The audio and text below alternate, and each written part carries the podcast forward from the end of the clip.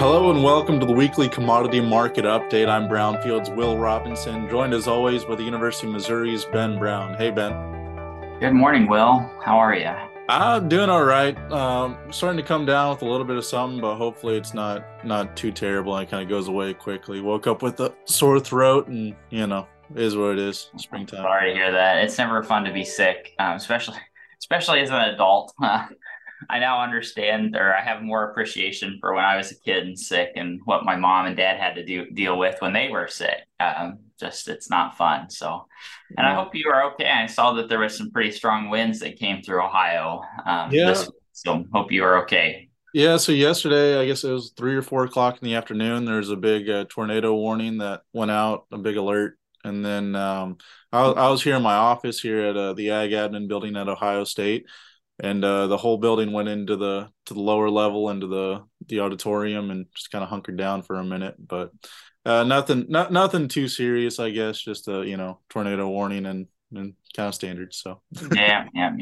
You're used to those being from Missouri. Yeah. It could be much worse. So looking at tornadoes. Speaking of the market, are we seeing some big adjustments there? What are we looking at this week? Yeah, sure did. We saw quite a bit of movement over the last week. So this is the last trading day or the first notice day for those March contracts. So I'm sticking with March for our nearby contract, but really I probably should be using the next month.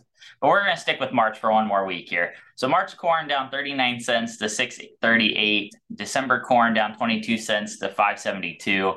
March soybeans down 40 cents to $15 even. Soybeans for November down 35 cents to $13.61. That soybean oil complex down 2 cents per pound to trade just below 60 cents. Soybean meal was up $4.70 to trade at $4.91 per short ton. Old crop wheat down 65 cents to $6.92. New crop July wheat down 57 cents to $7.15. And then that West Texas intermediate crude oil was up just about $1 per barrel at $77.50 per barrel. So a little bit of mixed action there, especially toward the end, watching drops on wheat. But what have you really seen lead the way on the market? What's been driving those changes? Yeah, U.S. ethanol production was up 5 million gallons week over week. That brought production volumes back over 300 million gallons on the week once again. It was also a strong week for gasoline demand. This was the highest volumes of the calendar year so far. Ag export sales last week were down week over week for corn, extending a 3-week trend. Soybean meal and oil and grain sorghum were also down. However, volumes were up week over week for soybeans and wheat. All were within trade expectations. USDA released their estimates for the new crop, or their first iteration estimates for the new crop last week at the Ag Outlook Forum. The agency expects corn acreage at 91 million acres, soybeans at 87.5 million, and then a 7-year high at 49.5 million acres for wheat. Corn prices are expected to fall just over $1 year over year. Soybeans were down $1.40 year over year, and wheat was down 50 cents. USDA reported that there were 11.7 million cattle on feed last Friday. That was down 4% from the year prior, but in line with analyst expectations. We get state story reports today. That's always an exciting day this time of year, but Kansas released their estimates yesterday, and it showed that winter wheat in the state of Kansas was 51% of that wheat was either rated poor or very poor. And then ag export inspections yesterday were mixed, down week over week for corn and soybeans, but up week over week for grain, sorghum, and wheat. For soybeans, this was the lowest volume since early October. The corn export deficit grew another 18 million bushels on the week. So going back to one of those highlights that you touched on there, talking about wheat acreage, I'm expecting a possible 7-year high. How much is that linked, I guess, to today's topic as we past the 1-year anniversary of the Russian-Ukrainian conflict? How much is that linked to the turmoil in the Black Sea region? Yeah, I think some of it is. If you remember right, we just passed the 1 year, as you mentioned. We just passed the 1 year, and that was already too late to add, additional winter wheat acres last year. And so, in some ways, we're seeing the high prices bring in some more wheat acres in 2020, planted in 2022 to be harvested in 2023. So I think that is one factor that we've seen higher prices, higher global demand outside that region as they've struggled to produce and struggled to export. But then I think there's a couple other things that need to be captured in here as well. One, the crop insurance changes that have made double cropping a little bit more attractive, both in terms of a premium for double crop, or an added benefit to just even looking at it, but then also providing yields and allowing farmers to use historical yields for those double crop soybean acres, I think is a big deal, and has probably made it a little bit more comfortable for people to take the risk and plant that second crop behind wheat, or, it doesn't have to be soybeans, it can be grain sorghum too. But when we look at those wheat acres, Illinois saw a pretty large increase in soft red winter, which is what's grown primarily in the Eastern Corn Belt. And that's where we saw a big increase in acreage. And so I do think it's some double crop benefit coming into the mix, not just what's happening in Ukraine, but certainly both of those in combination, I think, have led to some of this higher wheat acres. Well, and just looking at things kind of 1 year in review after the Russian-Ukrainian conflict started, we saw a lot of large swings early on and even throughout the summer of market prices, expectations on available supply. So now, even as those news tidbits come out nowadays, the market doesn't react quite as drastically, it seems. So, Ben, what's your expectation on the role that the Russian-Ukrainian engagement really is continuing to play in the market as we look at year two? Yeah, so I would agree with you that the market kind of got a little bit, we were still reacting to major news coming out of the region, but the markets weren't following every small little report that was coming out, right? Like what we saw at the very beginning of the conflict. Yeah, so a couple of things. One, that grain corridor that is a negotiation between the United Nations and Russia, Ukraine, the United States. There's a lot of players in that. That has been a benefit to help get product out of the region. I don't want people to overlook the significance, even though it has been slow to move product through that grain corridor. That has been a significant boost to getting product out of that region for those producers. That deal comes up for expiration here in the next 2 weeks. It's being renegotiated at the moment. I think there's reason to be optimistic that it'll get extended. But certainly, if that were to end over the next 2 weeks, that would be a very bullish factor to our markets, our wheat markets here in the United States. Conversely to that, we had built up a little extra war premium. If I can say that, I'm not sure that's the correct term, war premium, risk premium, whatever you want to call it, in the markets over the last couple of weeks as aggression really started to ramp up by Russia into Ukraine. That seems to have settled just a little bit here as we look to turn the calendar year to March, but still very much a viable threat. And so that's why we saw some downward pressure last week, those higher U.S. acreage reports, but then even just, a little bit of a discount in terms of that risk premium there.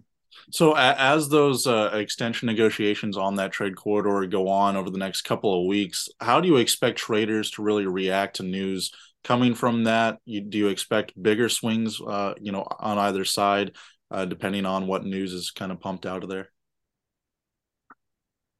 Well, certainly if Putin goes into the world stage and announces that he's not going to extend the deal, very similar to what we saw back last November. So I'm just going to take people back a few months. We were negotiating this extension to the grain corridor early last November. Putin came out and said he was not extending it. There was no way he was extending it. We saw about a 50 to 70 cent rise in some of our grain crops, corn and wheat. Only for like the next day or later that afternoon, I guess, in their time zone, for it to kind of mellow out. And then we saw the retraction from that, right? So that was a pretty wild 2 day period. I'm certainly not putting that out of the question. That certainly could still happen. We just haven't seen it yet. We're probably also not close enough for that to be used as a negotiation tactic. But that's certainly a risk over the next 2 weeks is, some rather large 50 cent moves in multiple days.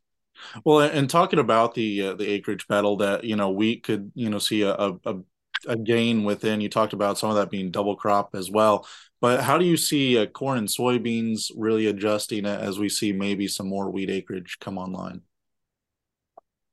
Yeah, good question. So traditionally, when we'd say we saw additional wheat, we would be talking about primarily in the western part of the United States. That was always kind of the primary wheat. It battled very heavily with soybeans because it wasn't a double cropping region really. Now, when we see these large acreage adjustments or increases for soft red winter wheat, primarily in the eastern Corn Belt, I think you have to step back and say, okay, is this actually really competition with corn and soybeans, or is this just an addition to? And that's maybe my statement here is, let's just say the wheat continues all the way through to maturity, which I do think we'll see some high abandonment. I even think you'll see some wheat abandonment in the eastern Corn Belt and replaced with full season soybeans or corn. However, let's just say it goes all the way to grain. I fully expect every acre that's eligible to be planted with a soybean crop following it. And so at that point, you're not talking about a substitution away from soybeans or corn into wheat. You're just talking about an addition to. So again, those double crop premiums or that premium subsidy for a double crop in crop insurance, I think, is playing a role, but I don't want producers and people to overlook the fact that in many counties across the country this year, producers are able to get actual yields or use their yields on that double crop soybean crop. So very, very attractive. It helps mitigate some of the risks faced by double cropping. Well, semi-related to what we're seeing, and in some aspects directly related, looking at the energy sector, earlier you talked about the bump up in demand in crude oil. What are we seeing some of those residuals like when you see, ethanol support? What are your expectations moving forward in kind of the ag energy market? Yeah, so we have seen some moderation, if you will, in energy markets just across the board. Just crude oil strategic reserves or crude oil stocks have continued to increase as that strategic reserve has kind of been worked down, right? So we're building crude oil stocks, have pretty much all calendar year so far. That's also been coming as a boost to distillate fuel, which is diesel. So as we look ready for planting, maybe some relief right now building into that heavy demand cycle. So that's good news, I think, for producers as we look ahead. I think on the gasoline side, we saw a very strong week of extra gasoline demand, I think, as people are kind of breaking free with some of this nicer weather. I don't know if that's a good term to use there either, but breaking out of their homes and offices as the weather's turned nicer to go explore and different things like that. I think that's a strong sign for ethanol and just kind of gasoline markets as we look ahead. I certainly anticipate that the higher demand is going to work down gasoline stocks and probably increase gasoline prices a little bit further as we look ahead. But I think for the ethanol market, we kind of dug ourselves in a hole. I don't see us getting out of that hole. And I think we'll probably end up having to reduce ethanol use, or corn use for ethanol, another 10 million bushels by the time we get to the end of the calendar year. All right, Ben, well, looking ahead as we turn the calendar into March, what reports and factors should farmers really be paying attention to? Yeah. So as I mentioned earlier, state stories come out today at 11. That's noon. State stories come out today at noon, Central Time. That's always an exciting one. People overlook them, but there's usually some nice nuggets buried in there.